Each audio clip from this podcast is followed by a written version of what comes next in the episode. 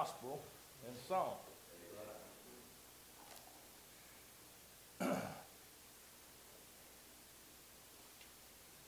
Bow with me this morning. Father, as we turn to your word in a time of study, at a time of God desiring to hear what it is you would say to us, I pray that we would focus on your word this morning. I pray we'd not be concerned about what's taking place after the worship service.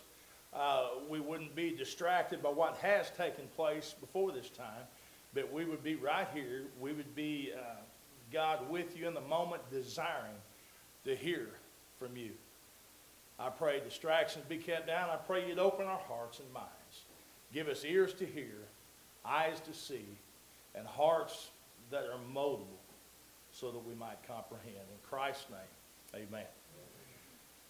Now, folks, I'm going to ask you a couple of questions. Have you ever faced a situation in life where you felt like you were boxed in? There was no way out? Maybe you're coming to the end of the month, but you've already came to the end of your money. And you know, the, the rents due, uh, electric bills due, car payments due. And it appears as if there's no way out. Maybe you've applied for several different jobs, three or four different jobs. You've been turned down uh, for all of them. So not only does it appear there's no way out, but it appears like there's, there's no way in. Maybe you're here today, you feel hopelessly hooked on things, maybe, maybe on drugs or alcohol or gambling or pornography or bitterness or whatever it may be. And you find yourself in what we call a predicament. Now, it's amazing, folks, all the ways we use to describe those type situations in life, all the phrases we use. For instance, we'll say things like uh, up a creek without a paddle, uh, in the jam, in the pickle, uh, between a rock and a hard place. Hey, is this not Oklahoma? Y'all are looking at me like you ain't never heard them before. you know what I'm saying? We use all these different phrases to describe those type of situations. And really, what you're in is what's called a catch 22. Now, a catch 22, that's a situation presenting two or more equally undesirable alternatives. Now, it appears when you're in one of those situations, it appears as if no matter what you do, which path you take, folks, which decision you make, you're doomed. In a word, again, it is a predicament. Now, it can be related to your job, your marriage, your family, uh, your kids, maybe something you're dealing with in your personal life, but you're in a tight spot and you don't see any way out. Let me give you the best definition. I got this off another preacher. Best definition of a predicament. It says a predicament occurs when an attorney specializes in suing doctors for medical malpractice and then finds himself in need of major surgery. I think, yeah, that's a predicament. Now, folks, we've been in a series. I know I've been gone a couple weeks, but started a series a couple weeks before that. And I hope that this series has helped you. I, I know it's helped me studying for it. In a series that we called Out of Options. Now, you go through life, and at times you're going to find yourself uh, sometimes in these type situations. Sometimes you put yourself in them. Other times it's not your fault. You're just in a situation where it appears, appears like you're totally out of options. Now, the one great truth, actually simple but great truth, we've learned in these messages is this with God, you're never out of options. There's always an option. Now, today, we're going to look at the greatest catch 22 perhaps anyone has ever faced in history. It's the most uh, involved predicament, I guess you could say, the nation of Israel would ever see. Yet they lived through it and they lived to tell the story, and the Jewish people, they tell the story even to today. It became, folks, one of the most celebrated events in all of Jewish history. And two words fill you in and all you need to know. And those words are the Exodus. So guess where I'm going? Is it already on the board? Yeah, Exodus 14. Exodus 14. We're going to pick the story up there. How many of you know the story of the Exodus? Raise your hand. Yeah, I thought so. Most of you have been in a Baptist church quite a while. You've heard this story before. We're going to pick up the story, Exodus chapter 14. Let's look at verses 1 and 2. It says, And the Lord spake unto Moses, saying, Speak unto the children of Israel that they turn and encamp before Pi Hahiroth, between Migdol and the sea, over against Baal Zephon. Before it ye shall encamp by the sea. Now, here's the problem, folks. Baal Zephon, geographically speaking, was a cul-de-sac. It was a, a dead-end street, so to speak. So here's what the Israelites faced. They had left Egypt, okay, and now they're facing the Red Sea. You say, well, that don't sound too bad. Well, let me tell you what else they're facing in case you forgot this story. This is what's going on. To the north of the Israelites, there's a huge uh, Egyptian fortress made of solid rock. No way it can be attacked. Now, to the south is the Negev, the southland. It's the Egyptian desert. Out in the desert, there's no shelter, there's no food, no water. Uh, and then you got to the west, because they have left Egypt and because Pharaoh's heart is hardened, now Pharaoh is riding down on them with 600 chariots and his elite forces, and he intends to wipe them out. That's to the west. And to the east, there's the Red Sea. So there they are, folks. It was the catch 22 of catch 22s. If you go in any direction, you're going to die. If you stay where you are, you're going to die. The Israelites, they were all dressed up, stressed out, but nowhere to go. Now, normally, I wouldn't spoil the ending for you by telling you what happens, but as I've seen a few moments ago, most everybody knows the story. And in case you're here and you don't know the story, let me give you a real condensed version of what takes place here in chapter 14. God, He parts the Red Sea for the children of Israel. They walk across on dry land. Pharaoh and his army follows the children of Israel into the sea, which God has piled up on either side. And once they get into the sea, God removes his hand, the waters come back down, and it drowns the Egyptian army, and God saves the day. That's the story in a nutshell. Now, let me make this real clear. There's a lot of people want to argue uh, does that story, did it really happen? I'm going to tell you something, folks. I believe, and I'm going to make it real clear, I believe with all my heart that that story happened just like that, just like God's word says. Exactly like that. Because I'm going to tell you something. I've heard all the various theories that they used to try to, to water this story down. Pardon the pun. There was one scholar, an educated man, educated beyond his intelligence, but he was an educated man, and he had a friend of his who was a devout Christian, but his friend was not highly educated. And he told his friend, he said, You know, I want to straighten you out on the Red Sea business. He said, The Red Sea really, it was only six inches deep. It was not a sea at all.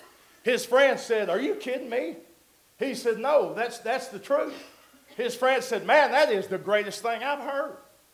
And his friend thought, this scholar thought there's going to be an argument. But his friend said, Man, I, I like that. He said, Really, you don't have a problem? He said, Oh, no. He said, Man, that's, that's, that's an unbelievable thing. I love that. He said, Who would have guessed that God could have drowned all those men, all those horses, all those chariots in six inches of water? What a miracle that must have been.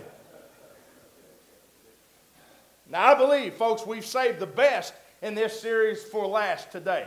And what I want you to do is remember when you feel like you're out of options, when you're in one of these catch 22s where either direction you go, it's equally bad, I want you to remember this. What we do, we need to remember that, that when those times come, what we do is we do what's possible and then we watch God do what is impossible. Okay? God never expects us to do what only He can do, but He does expect us to do what we can do and then trust Him for what only He can do. So here they are. I got three points. Be a short message this morning. Y'all ain't heard that in a while, have you? Uh, got three points folks. If you find yourself in catch 22, here's what you do. Number one, go where God leads you to go. Now, keep in mind where the, the, the Israelites are in their history at this point in time, okay? They've been living in Egypt for 430 years. All the Israelites that God is about to deliver through Moses, they had been raised to know nothing else but slavery. That's all they had known. They had long ago forgotten God. So let me make this real clear to you, folks.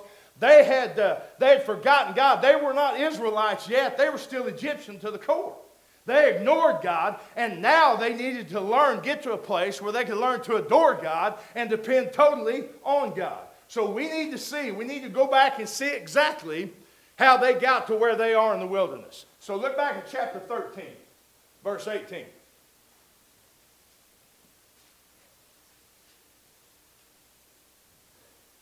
It says, But God led the people about through the way of the wilderness of the Red Sea. And the children of Israel went up harnessed, that is, ready for battle, out of the land of Egypt, or prepared for battle out of the land of Egypt. Now I want you to look at the statement that's made there. Again, verse 18 God led the people about through the way of the wilderness of the Red Sea. Did you catch that? They are where they are, not because they made a mistake. All right? Not because, folks, they made a miscalculation. I mean, they didn't take a wrong turn at Albuquerque or something. All right? Now, they had GPS back then, it was God's positioning system. They are in the middle of the wilderness, facing the Red Sea, Pharaoh coming up behind them. To the south, they have the desert. To the north, they have insurmountable obstacles. But they're where they're at because God had purposely led them to this dead end in the wilderness. Now, why did God do that to them? Or better yet, let me ask you this why does God do that to us sometimes? Folks, it's very simple. God will lead us to a dead end, so it will force us to trust Him and follow Him for a way out. Now, this is something you need to get from your head down into your heart. There's a school that God enrolls you in the moment that you're saved, and you never graduate from it. It's called the school of faith, okay? And faith, folks, faith is not a talent that you're born with. No, no, listen to me. Faith is a lesson you learn, and God is the instructor. God is the professor. And friend, you never quit learning to trust Him throughout your entire lifetime. Now, the bad news was God had led them to where they are with the Red Sea. But here's the good news. Chapter 14, look at verse 21. It says, And Moses stretched out his hand over the sea, and the Lord caused the sea to go back by strong east wind all that night, and made the sea dry land, and the waters were divided. now, understand, God never leads us where He does not go before us. So let me make this clear. If you follow God, He goes with you. If you don't follow God, you're on your own. Okay, you're traveling on your own. Now, if you're going to see it, and I hope your eyes are open, in just a minute, you're going to understand there are times, folks, that God will lead you. He'll lead me. He'll take us to a place of despair, to a place of desperation, and we will stay in that place until we choose to make that place of despair and desperation a place of complete dependence upon Him. Now, did you catch that? Sometimes God will take us to those places, and we'll be there until we choose to make it a place where we are totally dependent upon Him. Now, every day, from the time your feet hit the floor, you ought to sign a declaration of dependence upon God. You got to depend upon God. Not only to lead you wherever it is He wants to lead you, but also to make a way out once you get there. Now, listen to me, friend. You cannot cross the Red Sea until you come to the shoreline of the Red Sea. And you'll never experience the greatness of God, the power of God, the love and the glory of God until you allow God to put you in a place where only He can make a way out. Now, I want you to understand God can resolve any catch 22 that you're in. That's why, friend, the, the greatest way to know God, and really the only way to experience God, is to follow God wherever He leads you, wherever that may be. That's number one. Second thing you need to do, you find yourself in one of these situations, is do not only go where God leads you, but do what God tells you. You know, I deal with so many people at times, they'll come in, Preacher, I got a problem. Terrible problem. What's the problem? They tell me what the problem is. What should I do, preacher? Well, God's word says this. Well, I, I don't know if I want to do that or not. Well, then you're stuck with a problem. Let me say it again. When you're in one of those situations where you don't see any options, there's no, no win, any direction, you be faithful. You go where God leads you, and you do what God tells you to do. It's plain and simple, folks. Now, this is the climactic scene of the story. I mean, the Israelites, I'm sure they can hear the hooves of the horses thundering behind them. They could see the sun gleaming and glinting off of the spears and off of the swords. I bet they could feel the heat from Pharaoh's eyes and the anger in his heart as he looks at them. And it looks like they're literally in the last moments of life and no way out. So let me ask you something. If you were Moses, how would you respond to this? I mean, it, they, they seem to be trapped, nowhere to go. They're looking to Moses, he's the leader. How would you respond to it? Let me tell you, if we're honest, you know how most of us respond to it? We'd yell, run! Run! Oh, we'd be like those old cowboy, black and white cowboy shows when the Indians got the cavalry surrounded. What do they do? Somebody got a white flag. Raise a white flag. We'll surrender. Maybe that's it. Or some of us, we might even do this. We look up to heaven and say, God, this is another mess that you've got me into. Well, don't you look at verse 13. That's not how Moses responds. Notice what Moses said, says in verse 13. It's simple. Moses said unto the people, Fear ye not. In other words, Moses is calm, he's cool and collected. He says, Nah, don't be scared. Fear not. Now get the picture. They seem to be trapped. Pharaoh and his elite forces are riding down on them. Again, they could hear the horses. They could see the sun glinting off the chariots and the swords and all those weapons of warfare. I can just imagine what people are saying. Fear not. Fear not. Somebody says, Moses, we're about to be annihilated.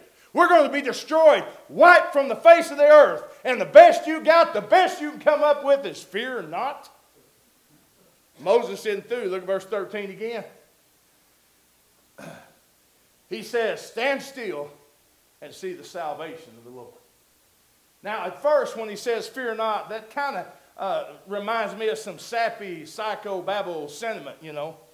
Be confident, be happy, you know, be, be still, be quiet, be calm, uh, you know, don't worry, be happy, everything's going to be all right. Well, that's not what Moses is saying. What Moses is simply telling the people is be quiet and have a little faith in Almighty God. Watch what God can do. And notice he says, watch the salvation that God's going to bring. In other words, he's saying, don't fear not because I'm telling you not to fear. I'm telling you, fear not because we have a great and an awesome God. Stand still and watch what only he can do. Because, let me ask this Moses, why do you think it is he gave that kind of advice in the heat of the moment? You know, when the end seems to be near. It's simple, folks, because in those moments when we face them, you cannot panic because panic doesn't do any good whatsoever. Instead of panicking, Moses said, Hey, folks, we got a great God. Listen to the voice of God, He'll speak to you. I'm telling you, those times God will talk to you, He'll show you what needs to be done. But listen to me now. Once you have done all that God has told you to do, then you must simply trust and wait to see what God is going to do. Now, I'm sure those Israelites, they're like many of us get at times. They're very impatient. They were wanting God, you know, God needs to hurry. The chariot's getting closer. God, you need to hurry up. They were waiting on God to act. You know, they were wanting God to do something, but they were wanting God to do it on their time frame. You know what they had to realize, and what all of us need to realize at times is God doesn't wear a wristwatch. Time is not important to God.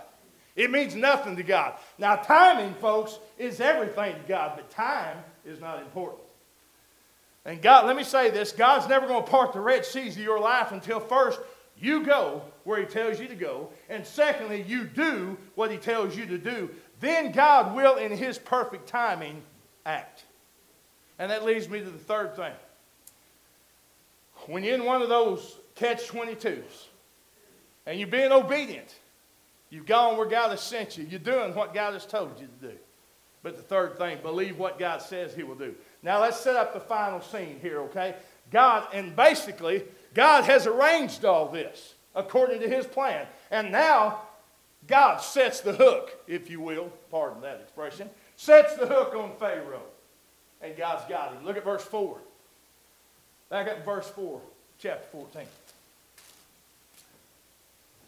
God says, And I will harden Pharaoh's heart that he shall follow after them, and I will be honored upon Pharaoh and upon all his hosts, that the Egyptians may know that I am the Lord, and they did so. In other words, God says, I'm going to harden Pharaoh's heart. His heart's already hardened to me. I'm going to give him over to that hard heart. All because I'm going to get the glory through this whole event. God says it's all about me. Now, God wasn't going to make it easy for the Israelites to escape, folks. And one of the reasons He wasn't is because they would think they'd done it on their own. And you know what? They would do what we do so many times. They would take the glory to themselves. They'd break their arm, patting themselves on the back, and once again, God would be left out in the cold.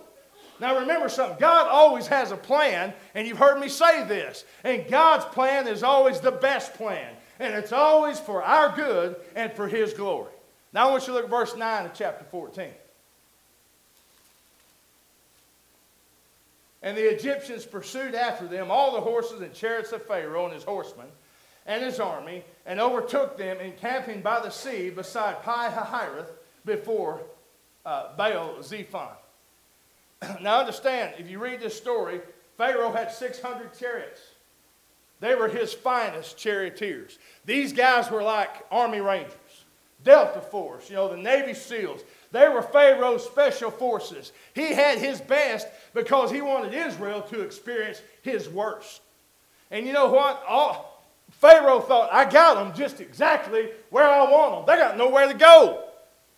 I'm coming down behind them. The sea's in front of them. They can't go to the desert. They can't go against the fortresses. So I got them. Pharaoh said, I got them right where I want them. Oh no, Pharaoh. Pharaoh didn't understand God had them right where he wanted them. Because God tells Moses simple, simply, he says, face the sea and forward march. Now, folks, this is an amazing thing. Do you realize in history, no nation had ever done this. This is the first time an entire nation had simply marched out from under the bondage of another nation without firing a shot, without wielding a spear, without drawing a sword. Now, I want you to think about this. Moses had certainly never led an exodus before. Now, Moses was very intelligent, no doubt, because he attended the schools in Egypt, which were the best schools in the world at that time. No doubt Moses was a, uh, an educated man, very intelligent very intelligent, but the schools, they didn't give degrees in Exodusology. This was all new to Moses.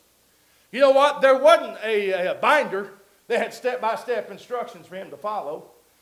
There was no place he could, you know, order a book off Amazon or whatever, uh, Exoduses for Dummies. I mean, there, there wasn't no internet that he could go to and pull up how to do an Exodus. I mean, there was nothing now for him to do except simply do what God had told him to do and believe that God was going to do what God said he would do. Now, you probably know the story. Moses lifts his rod over the sea. God parts the Red Sea. There's a gigantic wall of water on either side. And depending on which historian you read, anywhere from two to four million Israelite people walk through the Red Sea on dry ground, and the Egyptian army follows after them like lambs heading to the slaughter. And what happens? God removes his divine hand, and the dam breaks. The wall of water covers the Egyptian army, and they're drowned. And I'm sure that the, Israelites, they probably broke out in a song, you know, something like uh, Amazing Grace, How Sweet the Sound that saved a wretch like me. Uh, I once was bound down in Egypt, but God has set me free. And now, praise God, Pharaoh and all his army, they've drowned in the deep, dark depths of the Blue Sea. Actually, they did sing a song. If you want to study it in Exodus chapter 15, it's the first song in the Bible. It's the song of Moses. And it's a song of praise to God for his deliverance, for his redemption. But you know what, folks? That's not nowhere near the end of the story because the greatest thing, when you think about this story, the greatest thing that happened was not the Red Sea parting. It was not the Red Sea closing. Here's why it's one of the greatest stories in all the Bible and why it's still celebrated by the Jewish people, and I believe ought to be celebrated by us followers of Christ as well. The greatest thing about this story is God kept every promise that He made. God kept His word. The Egyptians were wiped out just like God said they would be. God said he would be glorified and the Egyptians would know that he is Lord. I want you to look at verse 25 of chapter 14. Listen to what these Egyptians said, their last words just before they died. The second part of verse 25. And the Egyptians said, Let us flee from the face of Israel, for the Lord, the Lord, they're calling him by name, for the Lord fights for them against the Egyptians. Now, folks, for the first time, these pagan Egyptians acknowledged the God of Abraham, the God of Isaac, Jacob, and Moses, and they even called him by name. But more than that, for the first time, the nation of Israel had come back to their God. They had come back to God. Now look at verses 30 and 31.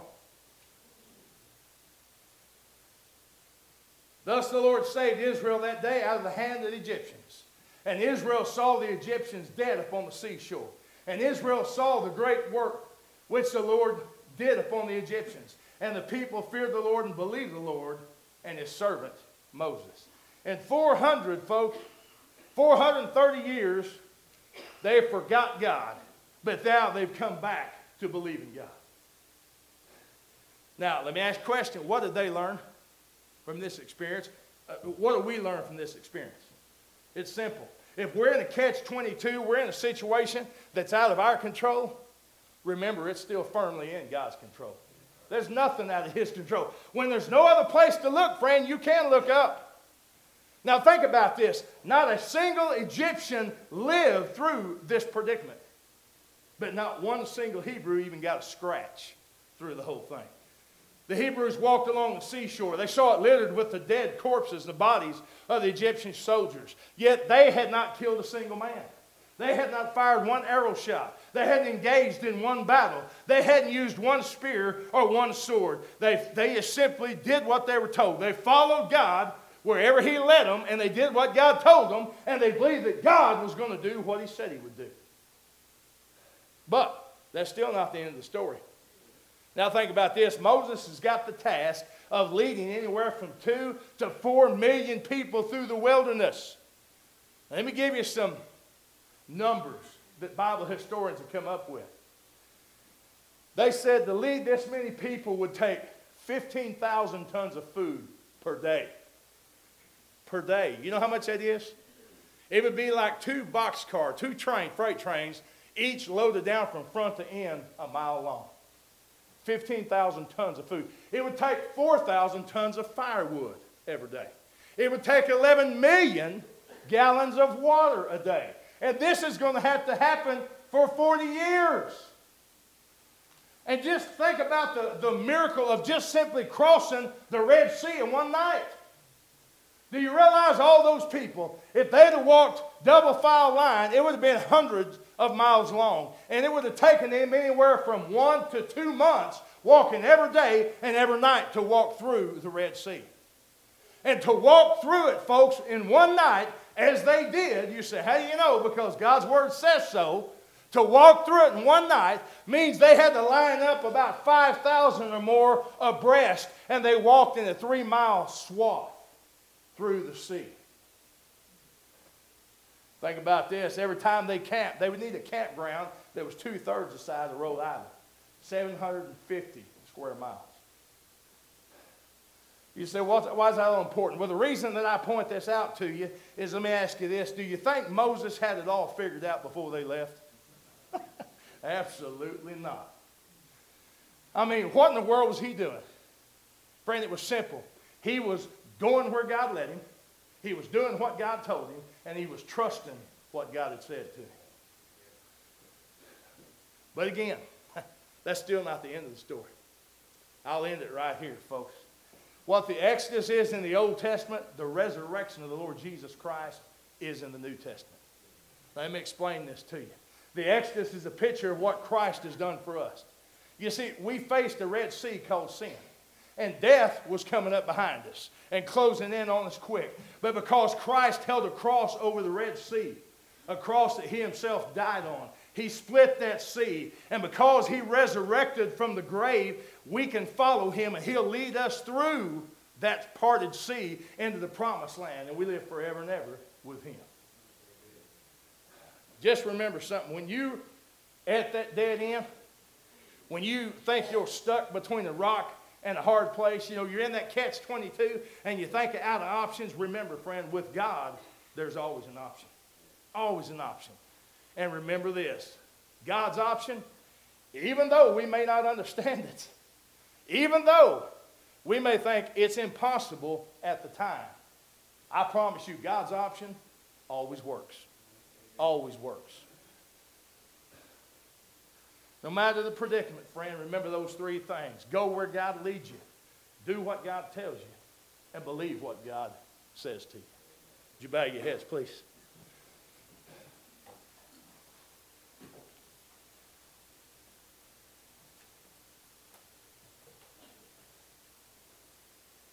Just a minute, Brother I'll lead us in the hymn of invitation. Maybe you're here this morning, you said, Preacher, I am, I am in one of those predicaments that you've talked about. I'm one of those catch 22s. Well, friend, you're not out of options. God's still God, and He's still firmly in control of what happens. And you need to do these three things that I mentioned. You say, well, how do I do that? Well, number one, you got to have a relationship with Him. And that begins by surrendering your life to Jesus Christ. Jesus said, I am the way, the truth, and life. No man comes to the Father but by me. You're going to have that relationship with God, you need to surrender your life to Jesus Christ. That's first. Now, if you have done that, and you find yourself in that predicament, then friend, either either God has put you there so you will lean completely on Him and be dependent upon Him, or you put yourself there. And the way you get out is to be obedient to God. Be obedient to Him. I encourage you to do that this morning. You know you're Christian. You know you're a follower of Jesus Christ. You're a child of God. But your life is not where it needs to be. Well, this morning you need to rededicate your life to Christ. You need to say, Jesus, give me back the joy of your salvation. Put that back in my heart and life. If you're here and you don't know Jesus, you need to step out and come down here. I'll introduce you to him. It'd be my great joy to do so. Maybe you're looking for a church home, then be obedient. If God's leading you here, be obedient. You say, Well, I don't know if God's leading me here. Well, you don't need to join this church unless God leads you. Whatever decision God is leading you to make, you need to make this morning. You need to make it. Now's the time. Father, I thank you that you love us. I thank you for the power of your word. I thank you for the encouragement that it is. I pray for those today who needed this encouragement. I pray for those today who perhaps they don't know yet. That today would be the day when they surrender their life totally and completely to you. In Christ's name, amen. You stand, please.